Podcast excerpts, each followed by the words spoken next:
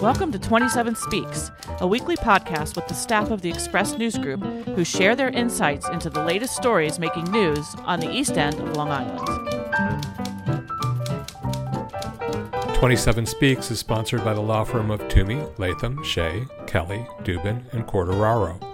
Strong advocacy and attentive counsel. Be well advised. SuffolkLaw.com.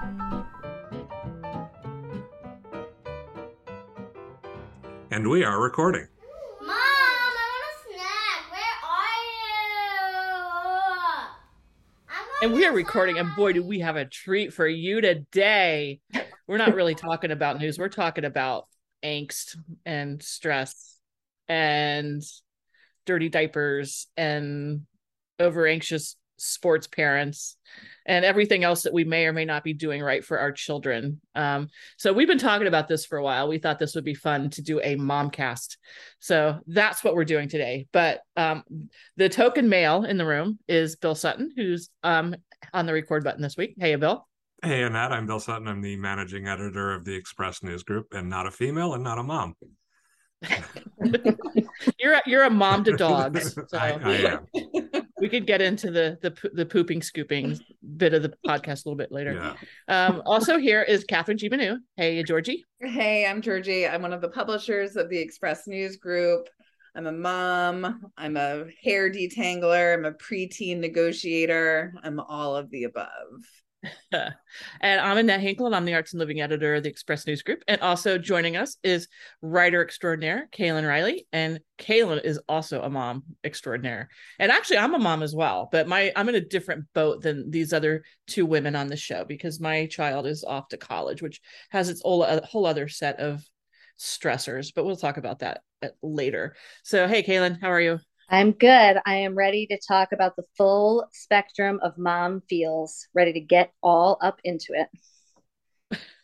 so uh, yeah we thought that we should launch into this before we get too far into the school year because um, i think that i don't know I, if i remember correctly the school year beginning becomes it's like a double-edged sword there's excitement knowing that your kids are going to have structure but then there's also stress knowing that your kids are going to have structure you know like there's going to be making them do the homework there's going to be the you know, what do you mean you didn't eat your bologna sandwich 12 days in a row and they're all still in your backpack? You know, that kind of thing, which I'm sure you guys can relate to. Uh, so how's it going? How, what are we into like week three or four here now with this, with the school year? Three, maybe? Load, that's a loaded Yeah. question. How's it Yeah. going? Well, come on, man. Shoot from the hip, Cailin. That's what you're good at. Do you really want to know? Yeah, you do. This is a tell all. Uh, yeah. This is the time, if you're listening to this podcast, to jump ship or stay on the ship That's right. and get get into this nest of feelings with us. Just get right in. But um, how's it going? Well, I think you hit the nail on the head, Annette. You know, it's all like by the end of the summer, I am real ready for them to be back in some sort of routine and have structure. I know a lot of parents they ha- might have their kids involved in certain activities, camps, etc. for most of the summer, but by the time you get to August and specifically end of August, it's a bit of a free for all. So the return of school sounds real appealing. But then, you know, with that comes the whole morning routine, which I once heard a mom, I think it was Jessica Grose from the New York Times, referred to mornings in their house like Thunderdome, and I was like, yes, that's that's that's accurate. Um, so there's that, and then just you know the whole dance, song and dance of everything that goes on after school and the homework and getting it all done and making sure they're, you know, getting enough sleep, eating, all that structure and the calendar on the wall with like 85 moving parts to it becomes a different kind of stress, which I'm sure, Georgie, you know uh, plenty about that as well. I do. Yeah, I mean, I think it's like it is kind of it is this blessing because I think by August it's not just that it's a free for all, but your kids are tired from the summer. You know, they've been going to the beach, you know, they've been staying up later, they've been with their friends. It's been this like really fun, hopefully, time for them. Um, but like they're craving the structure of, you know, the five day school work week and everything that comes with that as much as I think your the parents are.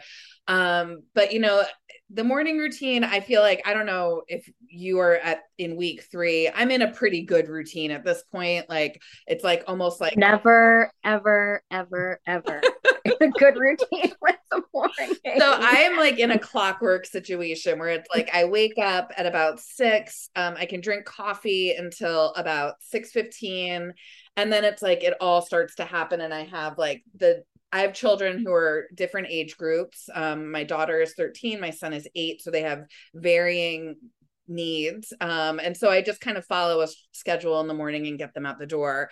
Um, so it's not too crazy. I do have to make lunch for my kids, which I don't know um, mm-hmm. if Cailin, I don't know if you have to make lunch for your kids, but I will tell you right now, if my school had a cafeteria, I don't care how hellish the food would be. I would never make a lunch again because it's like you feel like you've just made breakfast for everyone now i'm making lunch for everybody including my husband who goes to the office and it just you know you just start to feel and like can i just can i just jump in and say that um my parents made lunch for me every day and then some days they would forget and they'd throw me a well a buck and a quarter. I'm aging myself but and i would go and i would eat the cafeteria food and you know what? I kind of liked it better because it was kind of hot and it was balanced and all that. But I I was afraid to tell them that because um, because they were you know going through the routine and making the lunch every day and you know and all that. So it was a cold sandwich and a Twinkie versus you know versus uh, I, I hate to tell you bill but your parents probably would have loved it if you had told them that uh, yeah well that's that's my point you know yeah you could have saved them a lot of grief well and it's also like harder because with my kids, my kids are weird. So was I. yeah, yeah, look at them, Georgie. Come on.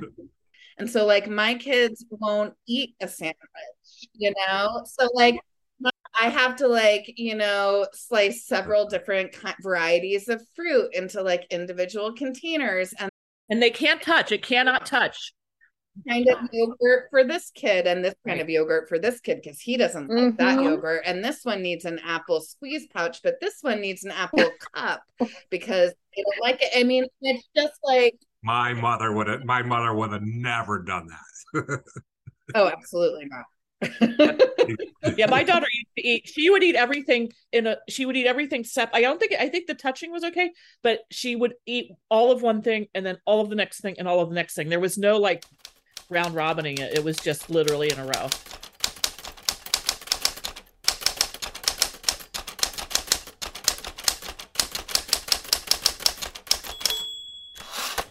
The school lunch thing's really fascinating in for a lot of different reasons. So there's some schools out here, like my children go to East Quogue School, so I have three kids. This is the only year they're all in school together, which is great. My oldest is in sixth, my middle's in third, my youngest is in kindergarten. And they have a lovely school lunch program there. They have a menu every month of what different hot lunch there's going to be. And they also have certain things that they have every day. And it is glorious. And I went to Pierson High School and Sag Harbor School District never had that. And I believe they still do mm. not. So it was like a revelation to me. And so many mornings when things are either hectic yeah. or I maybe haven't gotten to the grocery store recently or recently enough to get whatever exact item it is that they want to eat because my kids are also weird and picky in exactly the same way you described Georgie. Like I just will tell them sometimes in the morning we're running late. You just have to buy today. And it was even more glorious when the last 2 years because of the pandemic the state made school lunch free. So I I told them almost every day. Just buy, even if the thing's not mm-hmm. buy, even though they didn't have to buy it. Even if the thing that's on the menu, the hot lunch that day isn't your favorite, you can just get, you know, bagel lunch or yogurt parfait or whatever. And it's and it there's some mornings where it really, really saves me. And they and they they're happy. I also think that there's been this thing with some parents where and their intentions are good. They want to serve their children healthy organic food and there's like this stigma about you know serving your kid the cafeteria food or having them eat the cafeteria food. I think a lot of the time people lose like yes your kids need to eat a healthy balanced diet but it becomes a bit of an obsession for some parents. And at the end of the day maybe this is just like worn out third mom speaking. At the end of the day i just want my children to put calories into their body so that they aren't hangry full stop you want to eat the brunch for lunch today or the hot dog. I don't care. Calories in, bad feelings Yeah. out. Well, you actually really see this. You see this come to roost in college because it's so funny. I we, I'm on a Facebook page for the college where my daughter goes, and I love it. Like in the fall when the freshmen start, and the the parents are just all in it, and like are almost in tears because their their kids are saying how inedible the the the f- dining hall food Yeah. is. It's like toughen up. I'm sorry. This is just you know, and you know, guess what? They're gonna go like get pizza afterwards anyway somewhere.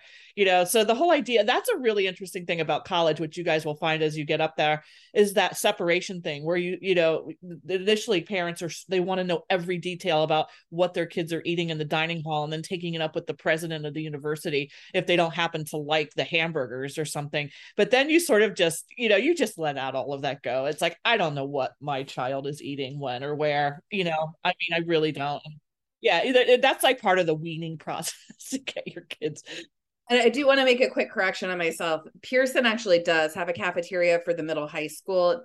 Sag Harbor Elementary Yeah. does not. so they never did did they start bringing lunches over did they start bringing lunches over to the elementary school? There was discussion about that happening, but I'm not sure if that has materialized or not for the elementary school. It, but there was talk about that once they introduced the Learning Center in Sag Harbor, um, which is the former Stella Maris um, Regional Catholic School building. Um, Pre-pandemic, the district bought that building and um, and has made it a full-time pre-K, which that district really needed. Um, and they did discuss like maybe providing a lunch option for elementary school students. I'm not sure if that's happened. Mm. interesting I don't think that it has. And I, I only know this because um, friends of mine who have children in the school there, when I sent them a photo of the East Quogue School monthly like lunch menu, they were like, "What is this magic?" And I was like, "Yeah, it's pretty. It's pretty sweet. It's pretty have a lot of parents a lot of parents moving to east quogue I mean, you know, it's just a nice. It's just something really nice to be able to rely on. And you know, par- kids are coming from all kinds of different situations at home, and they need. There's two things that I feel like are vital for everything for your kids' well-being, and it's food and sleep.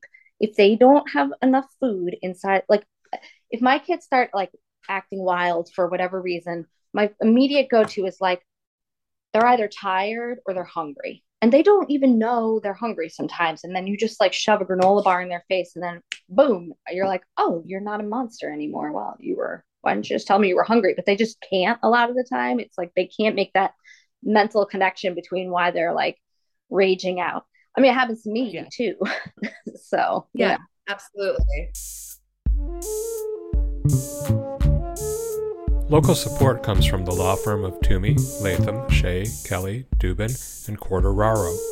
In these trying times, working full time for their clients and the public interest, providing strong advocacy and attentive counsel. Be well advised. SuffolkLaw.com.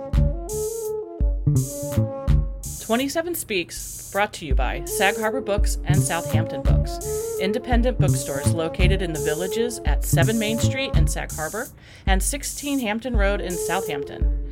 Carrying a wide selection of new books, stationery, toys, games, first editions, and rare books. Their entire inventory is browsable on the website, southamptonsagharbourbooks.com. Now hiring booksellers at both locations.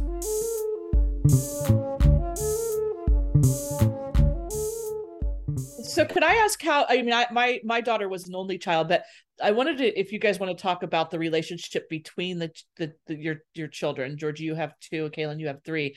You know, did the different age groups and the different workloads at school and the different do they come out, Do they get stressed in different ways? Do you see more fighting when school starts or less, or is there more cooperation between them?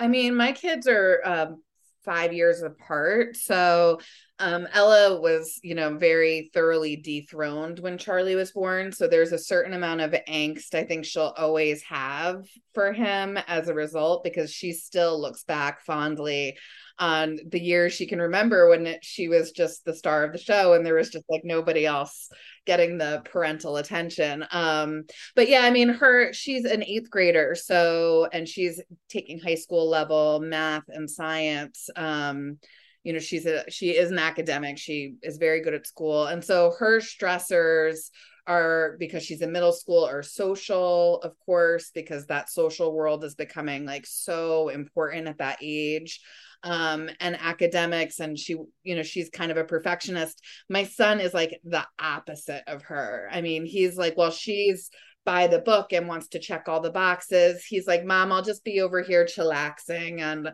you know, I know that everything I need is going to just like kind of magically come my way. Um, and he doesn't really have much stress in his life that he exhibits. Um, but they start, they don't fight though. They do. Yeah, they, they, pick at each other. Um, but again, like it, their age, they're so far apart in age, and Ella is old enough where she is really starting to help us care for him um you know in certain ways. So they pick at each other like siblings do um, but they're not like they're not competitive because they just are operating on totally different planes which you know cailin's children um, are a little bit closer in mm-hmm. age so they probably have a little bit more of that competitive thing going on yeah what's going on in your house cailin well you know everything's very organized and everyone gets along and we read books together as a family by the fire every night while we eat organic vegetables that I grew in my garden. And that's pretty much it, guys. That's how it goes. Wait, are you also sewing all of your own clothing, right? Obviously. I'm basically like Ma Ingalls over here from Little House right, exactly. Dave plays the fiddle and it's just Little House and Quogue. It's just hashtag blessed all the time. Um, no, it's the opposite of that. So we all love each other and it's normal and all that. But come yeah, on, cut I mean, to the I, chase. Come on. my, my oldest is is very, very much like Georgie's oldest, classic first kid, perfectionist vibes, a little bit of angst if things don't, you know, go the way that she needs or expects them to go. Then you have number two, who's like a real free spirit.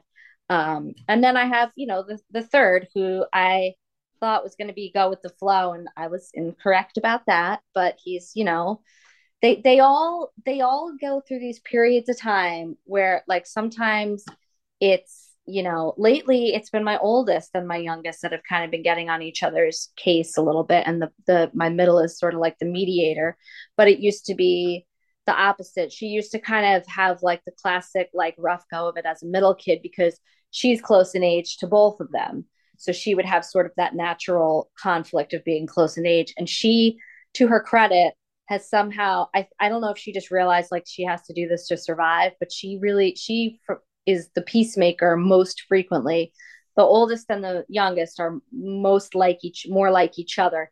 And so they'll give each other the gears a little bit more lately, even though one's in kindergarten and one's in sixth grade. But the end of the summer they were fighting a lot and that's why i was glad for school to start because they were just together too much so they needed that like separation from each other for sure that separation can you know i mean again like i'm so happy that school started but now my daughter has sports. She's a four sport athlete. So she's playing tennis right now. She's a tap dancer. She has that class.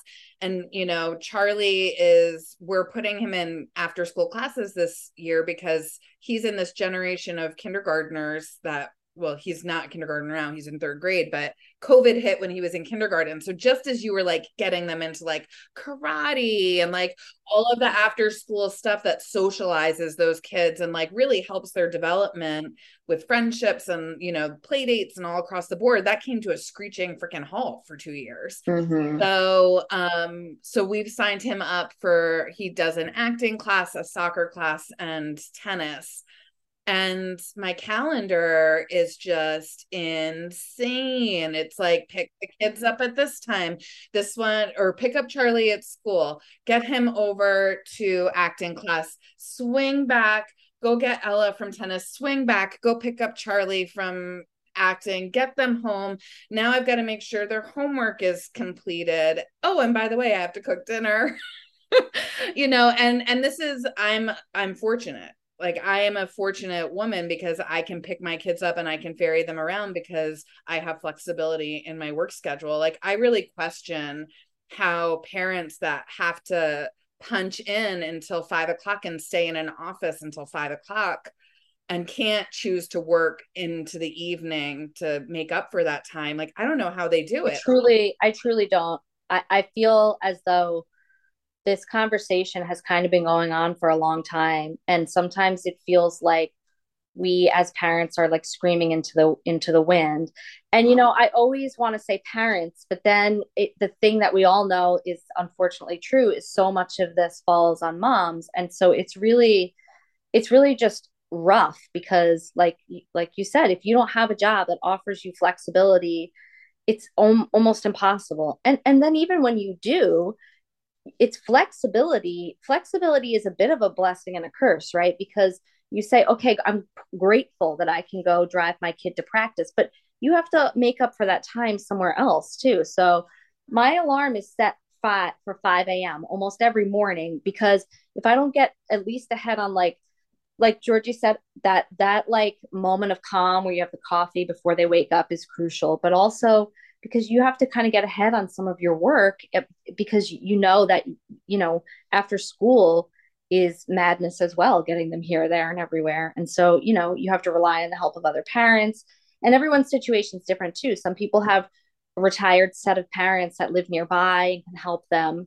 Some people have to pay somebody to do it. But of course as we know with childcare like you get to a point where you know when you look at how much money you're shelling out and how much you're making and it just becomes and, and you want to be able to take your kids to things and be part of these things that are happening in their lives. So it's a real tricky tricky balance. And you know being involved in things is great for them too but i'm always constantly having this voice in my head. Anytime something new comes up that they could potentially be involved in i'm like oh this would be really great for them. I think they would like this it would be enriching for them, character building, whatever it is. Some of their friends are doing it. But then I'm always like, am I overscheduling them? I sort of mourn the loss of like after school play dates sometimes where kids are just kind of freestyling and not necessarily socializing at some sort of really structured activity because that's important too but it, it's very hard to find the time for them to do that. I think that that kind of segues nicely into a conversation cailin and i have had a lot about like sp- like sports in particular but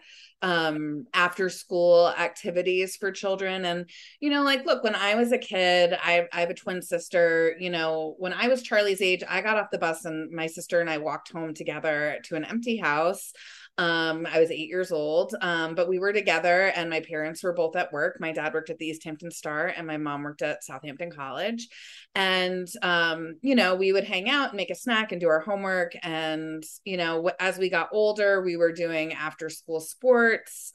Um, but it wasn't like as intense as some of the schedules that I've seen some of my friends' children have, and my own children to a certain extent. Um, you know, I feel like starting at a very young age and i don't know if this happened with that like you know like tiger mom helicopter you know parent generation that i think we saw a decade ago but i mean i'm seeing kids specialize in sports at age 8 and they have a 12 month sports schedule laid out for them um you know again from like 8 years old third grade and um and then multiple other activities you know i i see kids going from a sports to dance.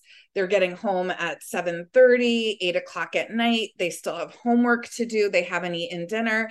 Um, and honestly like i watch it and my own daughter there's one day of the week that her schedule is like that. I can't imagine it being more than that one day um, because it's mm-hmm. just so intense and there's just so much to accomplish and you know they're kids but i mean yeah. i don't think i'm i'm wrong in that there's been this trend towards like almost the over scheduling of children and the and the idea i think the philosophy behind it is of course rooted in goodness. It's parents wanting to give their children every opportunity they can to find confidence and succeed in a variety of activities um, and i'm sure the competitiveness of college as they get older comes into play. But you know when we talk about like the basic needs of your kids needing you know comfort and food and sleep like i don't know how half of these kids are getting enough sleep at night. Do you feel like the do you feel like the travel sports is replacing like the school sports and like becoming like that's amped up a lot as far as the competitiveness and the drive to succeed? And also our kids opting to not even play on their school teams because they're on travel teams? Yes that does happen. And i that to me is so sad like I don't know. You know, you have these certain kids who become, if they become very talented at a certain sport, um, there are definitely instances. I know, you know, I'm not going to call anybody out in particular, but I absolutely know of high school kids who um, have been on a varsity team and then maybe their junior or senior year, they opt not to play on the varsity because they are on some sort of elite travel team. And, you know, that's their they feel that that's their ticket to to the college team they want to be on or whatnot or they're going to improve more. I, I don't know. But to me that is really tragic in a certain way. Like when i think about what sports is there's a lot of angst and fervor about sports right? Like i think what happens with parents is the idea of sports and their kids being a good athlete. It's it's a prestige thing. It's like this almost like weird like darwinian kind of thing. Like my child will is like equipped to survive because they have athletic prowess or something. I don't know. It's just something a lot of parents like take this kind of almost like extreme pride in. And so it feels like something you have to try to chase. But when i think about my experience playing high school sports it was funny we were watching uh high school musical the musical the series on disney plus last night and the end of the episode was kind of striking to me because these kids were all um they had finished a production and they were all so excited and the camaraderie they were kind of showing in this tv show and i was like that's what i loved about playing field hockey and so yeah. that's what you're supposed to get to me that's what you're supposed to get out of something, whether it's you're in the drama club or you're playing a sport, it's supposed to be about working hard collectively with your peers to achieve something with an end goal and you've got to work together and all that kind of stuff.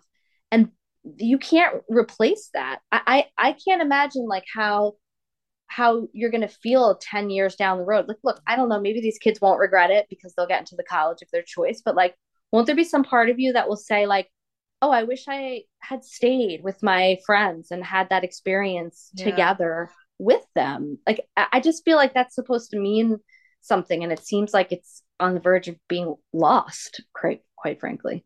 I mean, Ella is a tennis player and she's a good tennis player.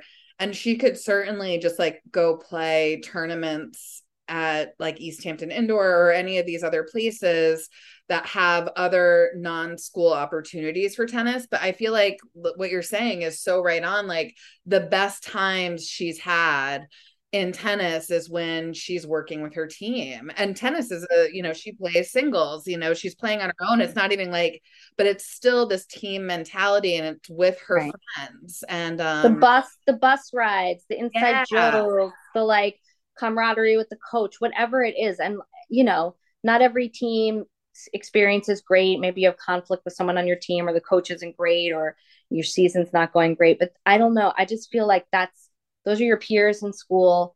There should there's just something about those kind of experiences that you're not necessarily going to get in the same kind of way that you would with a travel team. And some of the, like the travel teams, they it's not like they don't have merit. My kids are playing travel travel sports as well. It's not as though we don't play travel sports. Not on a year not on like a you know super intense basis or for some sort of like cute team way far away or anything like that but i don't hate travel sports. I just hate when they when when they're put in a position where they have to choose right. their high school team or their travel team like one or the other. That seems it just shouldn't be that way. Agreed agreed Yeah. so what about like social things? Like how does your kid's social life change when school starts again?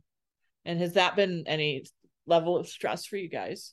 So Ella is kind of an interesting um example of that because so Ella and we lived in Sag Harbor. I'm from Springs, like my children are going to spring school just like I did. Go Ospreys. Um and I love that. That makes me really happy. But when Ella was a child when she was starting school, we were in Sag Harbor. We lived in Sag Harbor when she was in pre-K and when she was in kindergarten and then we were fortunate enough to buy our house in Springs and we moved back to East Hampton. So Ella had like friends from birth, like the friends that she has who remain some of her closest friends because I'm friends with their parents. And so it's like you're going to be friends. We've right. whether you like them or not. What's happening. Um, so she has a couple of those that still are really strong in her life. Um, and then she has some Sag Harbor friends that have like still remained that she sees at programs like um the um, HLA, the Hampton Lifeguard Association. Can't say enough good things about HLA and how healthy that is for kids. Highly recommend that for any parent that has a kid that's interested in um, swimming or just who likes to go to the ocean. Um, and then she has her Springs friends. And like I said earlier, she's 13. So, like the social life, is you know more and more important. She also has a group of friends from her tap studio that go to ross sag harbor um, east hampton and springs.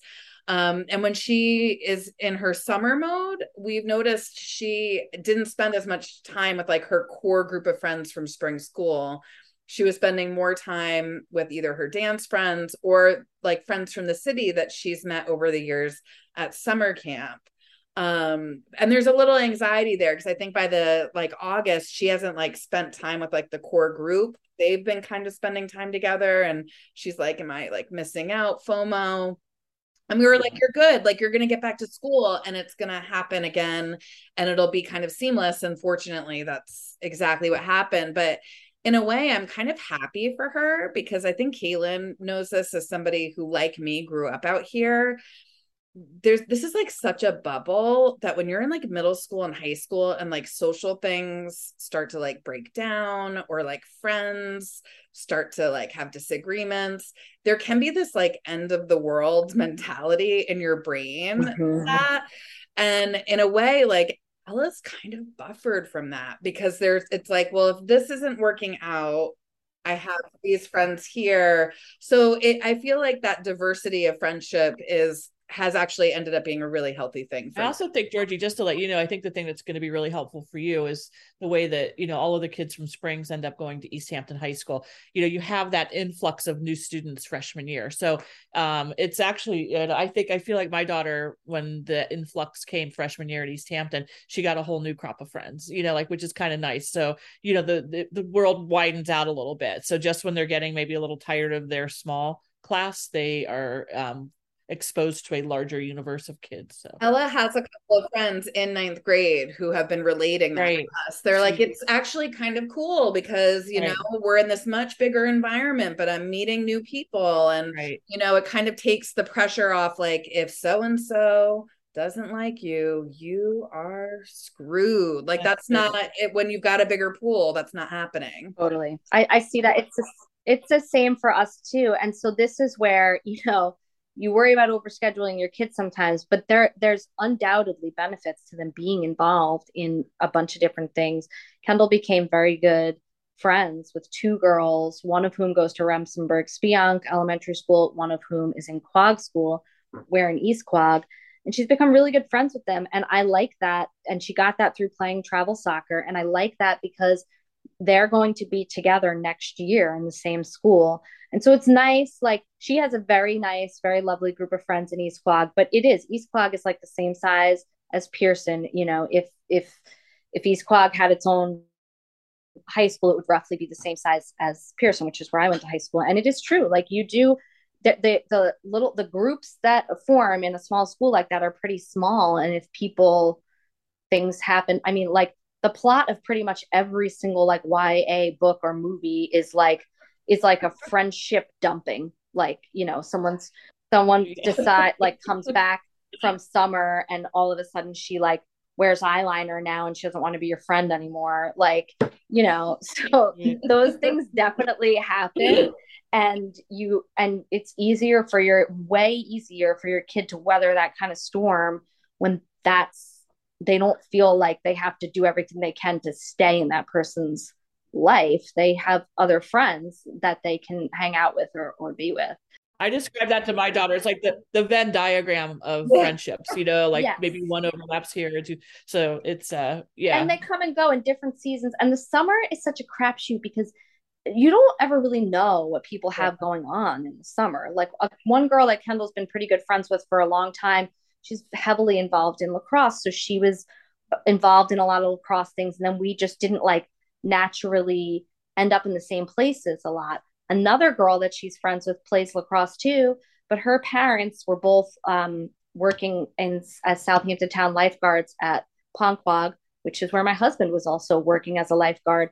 And there they so we would on days when he would be working we would go down there sometimes in the afternoon and they would be down there too. Their family was is was great because both parents would lifeguard there almost every day. And so those kids were basically like they were bringing their lunch pails to work too pretty much like their parents you know they would go with their parents and just be at the beach all day while their parents were were working. So it was kind of nice because she got to see that friend more frequently so, you know, it, a lot of it's, but yes, you do go back to school and there's certain friends where they just haven't seen for a while, but luckily they kind of get back into their own rhythms and routines, which is nice.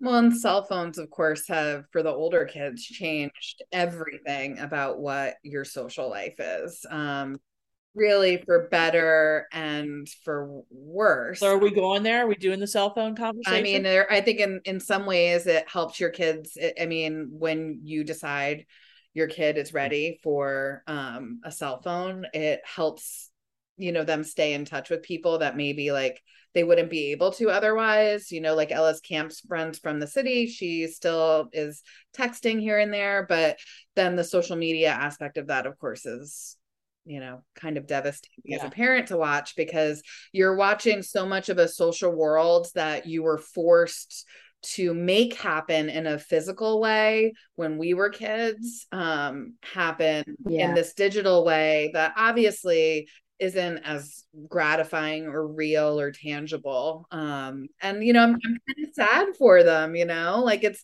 like that fomo is that fomo is real that fear of missing out my daughter went through a lot of that um, during COVID in college when she was yeah. isolated in her apartment and she was just a wreck from it. And she was, you know, sophomore in college. Um, but just, you know, yeah, that's that's a rough one. I mean, sure. on Snapchat, like I don't know how familiar the three of you are with Snapchat. I've had to become very familiar with it. It's, in my opinion, the worst of all of the social media apps. Um, and of course, they use it the most. And the one right? that they use the most, by far and away, the worst. And one. So, what do they do? What is Snapchat? Is that just like the one that disappears? Yeah. Or, so that's that... one thing I hate about it because my daughter does appreciate that while she has a cell phone, it might as well be mine, and that I have full access to everything that she does on it. Um, but Snapchat messages disappear, so I really hate that um, because I can't. Are, like, there, are, Aren't there? Isn't there software you can get or programs you can get those so that you can retrieve those? Probably. I have not gone down that rabbit hole yet. you have nothing but time. Hi, this is Michael Wright. I'm a reporter for the Southampton Press, the East Hampton Press, the Sag Harbor Express, and 27east.com. I cover East Hampton Town and follow important stories about the environment, including the coming South Fork wind farm, its impact on the fishing industry, and other water quality issues. We follow East Hampton Town and village government, and I'm asking the tough questions and providing you with important answers. My colleagues and I in the editorial department work hard as watchdogs for this community, but we can't do it without our subscribers. If you find the work we're doing valuable to you, please subscribe by visiting 27east.com forward slash subscribe. Thank you very much. But that's the thing that's so annoying about modern parenting is you can't, you have to allow your kids to have these things at a certain point because the cho- the choice to not and just like say they can never have Snapchat or never have a phone mm. is puts them into this like ost- ostracization territory.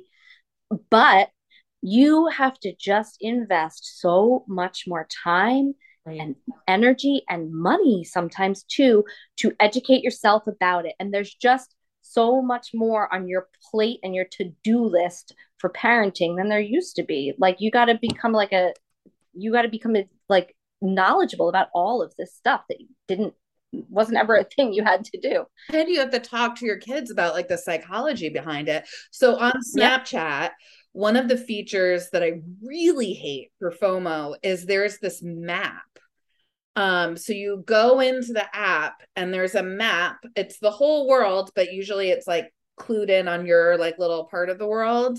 And there's the pictures of like everybody exactly where they are geographically. That's awful. Like hanging out at other people's houses. So like say you have three friends who decided to go to town together ah. and decided not to invite you. They might not have been like mean enough to be like you're not invited but they don't have to do that anymore because all you do is pull up the little map and you know you're not invited. And meanwhile, there might have been a very good reason that has nothing to do with how wonderful a person you are that you're not there, you know, but you don't know that. I mean, the the anxiety that that map alone must raise for these kids yeah. just like really bothers. Well, me. it's so funny. I just remember when I was in high school, like we didn't even have answering machines then. So if somebody called you to invite you to something, the phone would just ring. So, and if you were out, it, it's like there was no stress or, or like getting home and getting a message that, oh, you know, that guy you liked was at the party I invited you to, but you weren't around. You know, like you never heard about it. So whatever, you know, and it, did, it didn't, it didn't get in your head like, like this kind of stuff does. Right. There, there's an incredible article that everyone should read on the cut by Kathryn G- I don't know how to pronounce her middle name, Jezer, Jezer Morton. She's an amazing writer she writes this column called brooding for cut. Ah. she the title is why does giving my son his first phone feel like a trap? Well because it is. But she she had this anecdote in there. So her son just started seventh grade and she's kind of talking about all the angst she has about giving him a phone and what it means. And she to your point Annette had this anecdote in there that like really um oh my god it just made me laugh. She said when i was in high school in the mid 90s I shared an email address with my dad. In the evenings, he would print out any emails I had received that day, maybe one or two from faraway friends, and slide them under my bedroom door with the discretion of a Victorian valet. The thought of creating my own email address seemed like a massive headache, so I just tolerated our sharing agreement all the way until I graduated. It didn't suck, to be honest. I did all the usual teenagerly bad stuff just without emailing about it. In retrospect, it was not a bad approach. I'm not saying I want to control access to my kids' texts until they're 18, but mm. 14, ninth grade seems like a reasonable idea. I mean, that just made me laugh. He would print the emails and slide them under her door. Well, and COVID, I think, has sped so much of this up for a lot of parents. Like, we had no intention of Ella having a cell phone before she was in seventh grade. But I mean, COVID hit and it was like, okay, here's your yeah. phone, you know, because now yeah. it was like, you know, she's trapped in her room. It was like her lifeline. But, you know, yes. you are opening this door to, you have a responsibility to understand that like suicide rates are through the roof for these kids just mm-hmm. through the roof. And that's like an actual fact. And it's totally connected to social media. And so you have to understand that. And i mean i we do limit um her cell phone. Like she has to check it in at a certain point in the evening. It does not stay in her room um because she's just like us. I mean look at us we're all on our phones like you know can't miss an email can't miss a text can't miss a moment. I mean their frontal lobes aren't even developed. They're definitely like that. Um it's, it's no it's for sure it's true. Cailin do your kids have phones yet? Not yet. So kendall's in in sixth grade. She does not have one yet. She has an ipad and she uses messenger kids. So anytime a friend she like video chats with some of her friends on there and like georgie said during the pandemic, that was really key for her. She has a cousin who she's very close with who lives in Massachusetts. They will message each other every time a message goes through on there, it comes through on my phone too. So she knows I can see everything. And I go in there and look at the messages and like, uh, it, a lot of the time it's just like pictures of each other's dogs, which is, I'm like, I'm going to, I'm gonna miss this so soon because that's not what's gonna stay like. But you know, it is, she's asking for one, and many of her friends have one. And, you know, look, I know for some parents, it's a practicality because their kids, maybe they, they have, they aren't home when their kids get home from school or they are getting picked up here, there, and everywhere, and they feel like they need a way to be in touch with them. Um, but I also think like our current culture and the fact that we have all become so used to being able to know where anyone is, not even our kids, but anyone, anything at any time. It just feels like our whole brains have been rewired to feel like we need to be able to get in touch with yeah. someone at a moment's notice. And so I think even with our own kids, we're like, well, I need them to have the phone so I can know when they're home from school since I won't be there. Ironically, my daughter just texted me asking if she could go to a friend's house after her tennis. yeah, and uh, that's the thing. Like, but, that, but that's just culture now, right? I mean, it's not. I mean, that's not just necessarily a, a kids thing. All. That's the the culture thing. I mean, I'm old enough to remember when we didn't have cell phones and you know and and and all that and and but the culture just kind of changed. Culture thing. I, I guess maybe the question is when when you know what what is the appropriate age for that? But i, I you know I, and, and i'm not a parent so i don't understand the the you know the but that's sometimes a good perspective to have from the outside. I think it all depends on your kid and their age. And if you have a kid that maybe like is you know if you have a kid who in that snapchat situation i mean that's going to hurt anyone's feelings knowing that their friends are ditching them. But if you have the kind of mm-hmm. kid that might get to the place of like you know what? Screw them then sooner or if you have a kid that might be like devastated for like weeks and weeks about something like that you know you got to take their personality into account too not just their age or a kid that's just immature and is going to like take a picture of their butt and like post it on snapchat like you know the the snap disappears but all anyone has to do is screenshot it and yeah. then it then it then it can make the rounds, you know? And that butt lives forever, man. That's a big conversation I think every parent needs to make sure they're having with their kids is there's this concept that oh, if I delete it, if I erase my history, if I do this, if I do that, that it's not forever when you post it on the web. It's forever. Yeah. When you it it's all everything is forever. I mean, it's, it's on your permanent record. So as they used to say. There's no such thing. Any any trace you make digitally is never really gone. Like yeah. it's there for forever pretty much.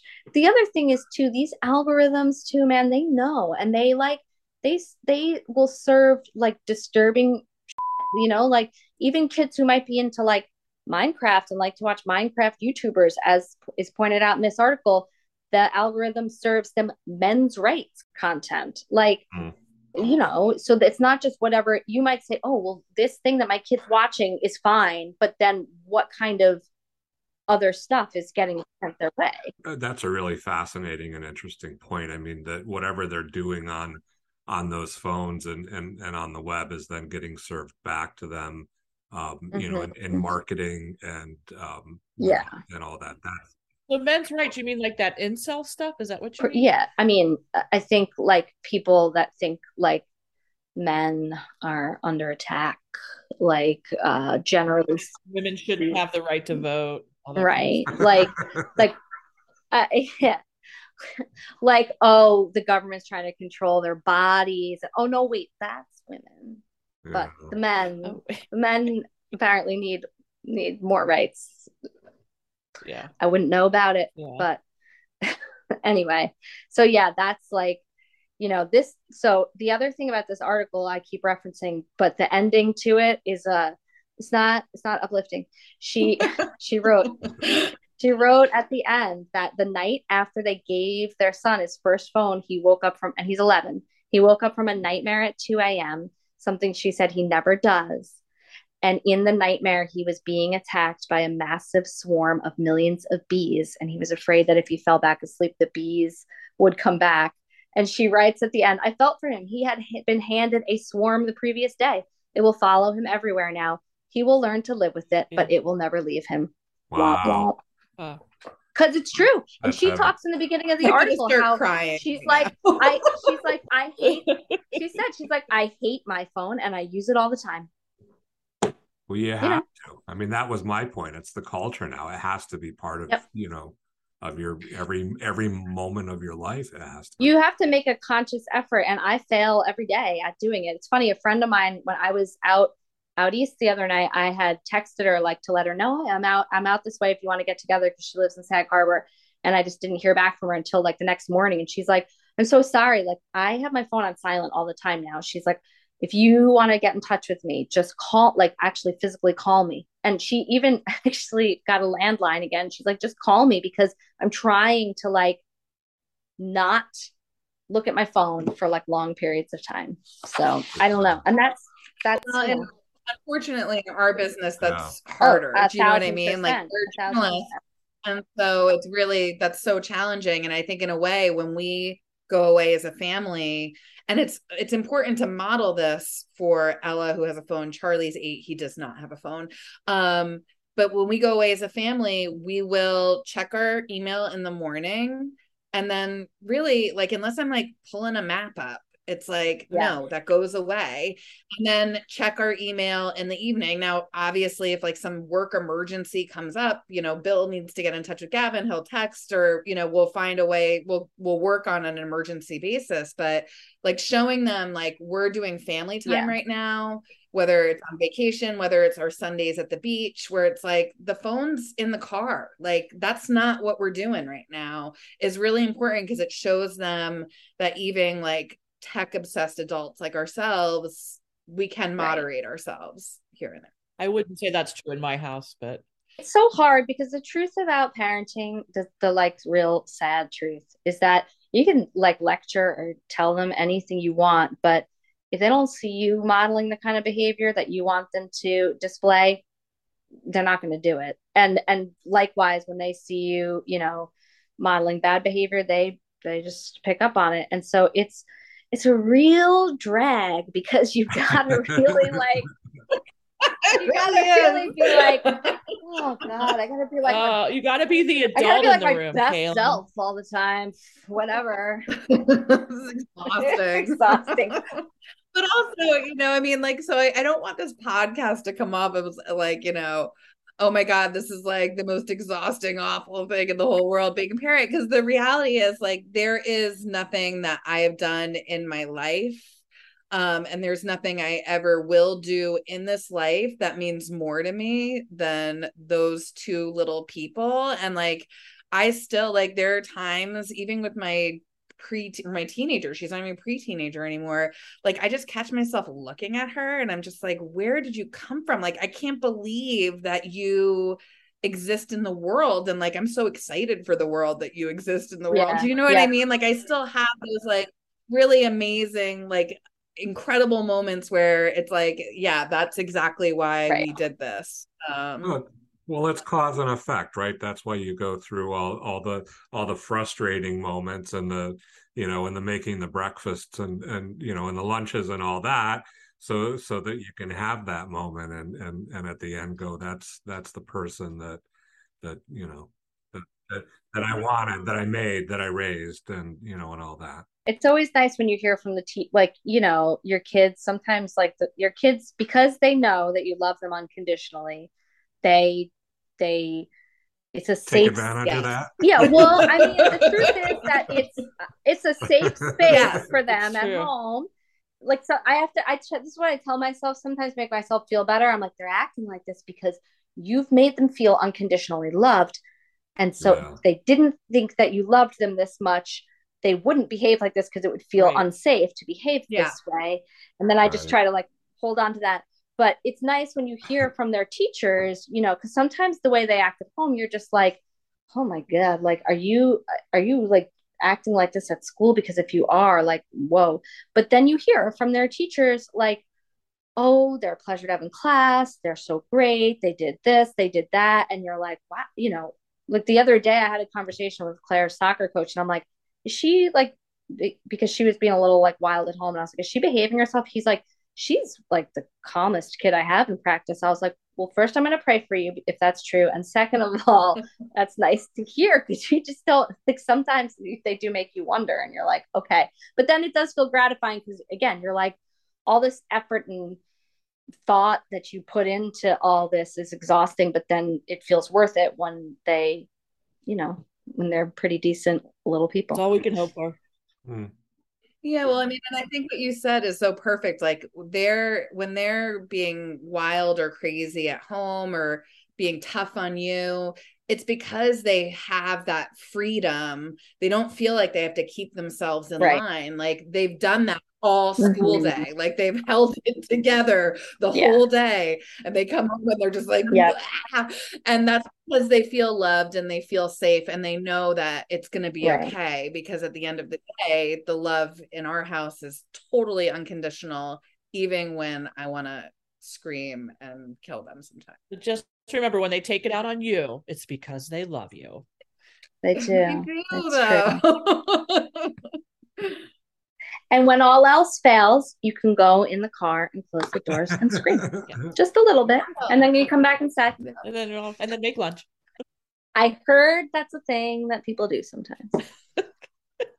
So look for Cailin on a street near you in a car screaming with the coming to a neighborhood near you. Just keep driving. Just keep driving. I'll be okay. Where are you? I'm going outside. All right, wait, wait, wait for your brother. Okay. That's what I'm supposed to do. It. 27 Speaks is sponsored by the law firm of Twomey, Latham, Shea, Kelly, Dubin, and Quartararo. Strong advocacy and attentive counsel. Be well advised. SuffolkLaw.com. Thank you for listening. Join us again next week to hear what's news on the East End. Our interlude flute music is by Allison O'Reilly. Our opening and closing theme music is Boysdale Blues, written and performed by the incomparable Judy Carmichael. Listen to Judy's weekly show, Jazz Inspired, airing on an NPR station near you, or go to jazzinspired.com.